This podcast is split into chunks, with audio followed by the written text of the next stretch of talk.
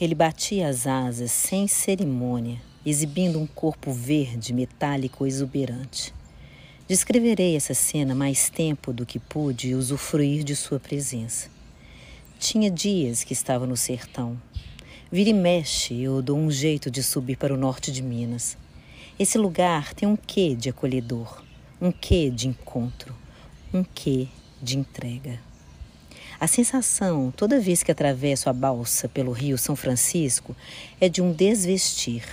Tiro todas minhas vestimentas, minhas fantasias, deixo com que as águas do Chico leve tudo.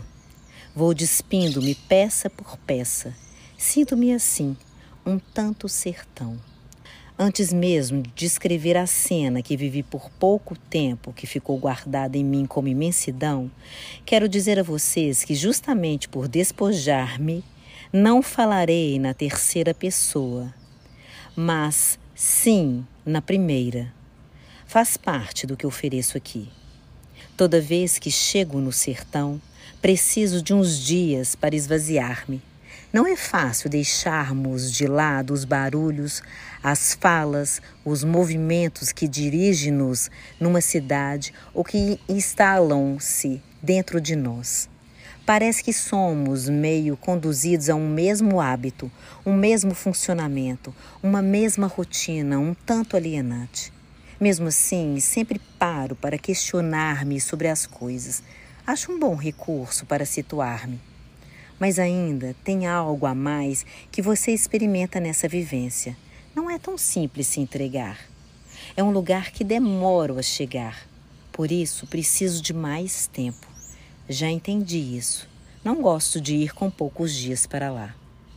Não esqueci-me da primeira cena que falarei, mas é que para vocês viverem-a comigo, preciso embarcar nessa viagem.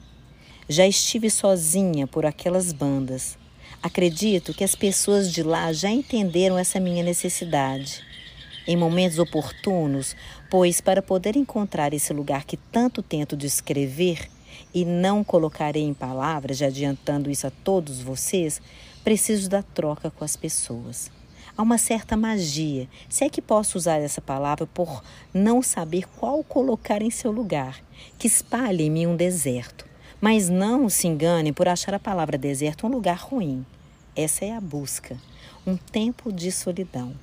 Mas esse é o ponto que estou aqui tentando dizer a vocês. Não porque não sei o que dizer, mas é porque nesse espaço não cabe a palavra. Há um dialeto específico deles que quem chega assim de forma sorrateira, mas com muita intimidade, onde logo você se sente pertencente enquanto o assunto rola uma história de vida, um jeito acolhedor que cabe entender que é mesmo do sertão. Nos dias que se seguiram por aquelas terras, abriu em mim outro espaço, um intervalo e tudo tomou uma outra direção. Parecia que o tempo pairava e algumas outras dimensões se abriam. Haveria de ser minhas várias portas, meus vários olhares? Entreguei-me. Nesse mesmo tempo suspenso, encontrei Clarice Lispector. Abre aspas. Fiquei sozinha, um domingo inteiro. Não telefonei para ninguém e ninguém me telefonou. Estava totalmente só.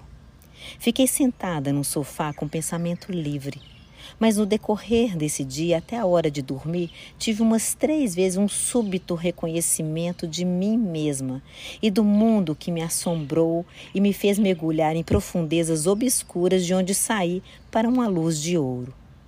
Era o encontro do eu com o eu.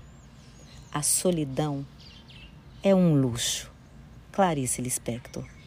E foi esse instante que citei no início do texto, quando dentro da piscina, completamente em silêncio, parada, estática, assim deixando tudo se aquietar aqui dentro de mim, sem nenhum som que exalasse, descompondo a harmonia, deixei que apenas os pássaros falassem.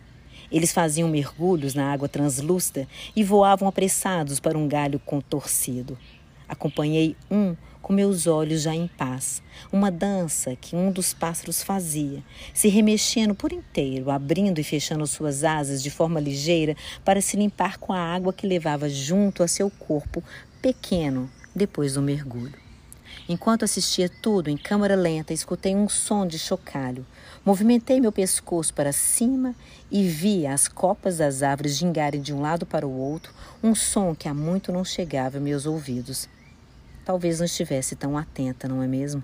Retomo aqui o início do texto, o instante em que o vi se aproximar, bater suas asas e sair.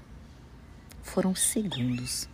Os acontecimentos que se antecederam e as várias tentativas de colocar em palavras o vivido, a necessidade de entrega, a passagem pelas portas de mim, como falei a vocês, esses vários aspectos foram bem mais demorados do que todo o seu parecer e seu voo para longe. Porém, no meio de toda essa vivência, de todo esse tempo, e o que levarei para sempre, foi a sensação de ser natureza. Passei despercebida pelo beija-flor. Ele não percebeu minha presença. Sim, eu também era natureza.